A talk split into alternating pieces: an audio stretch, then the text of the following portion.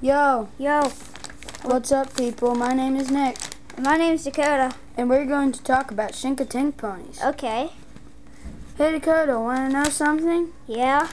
Have you ever heard of Misty? Who's Misty? She is a Shinkatink pony. Cool. All right, let's talk about Shinkatink ponies. Okay.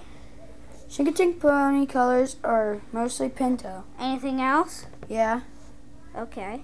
their disposition is good nature, kind, sweet, and gentle. Any more? Yeah, Keep going.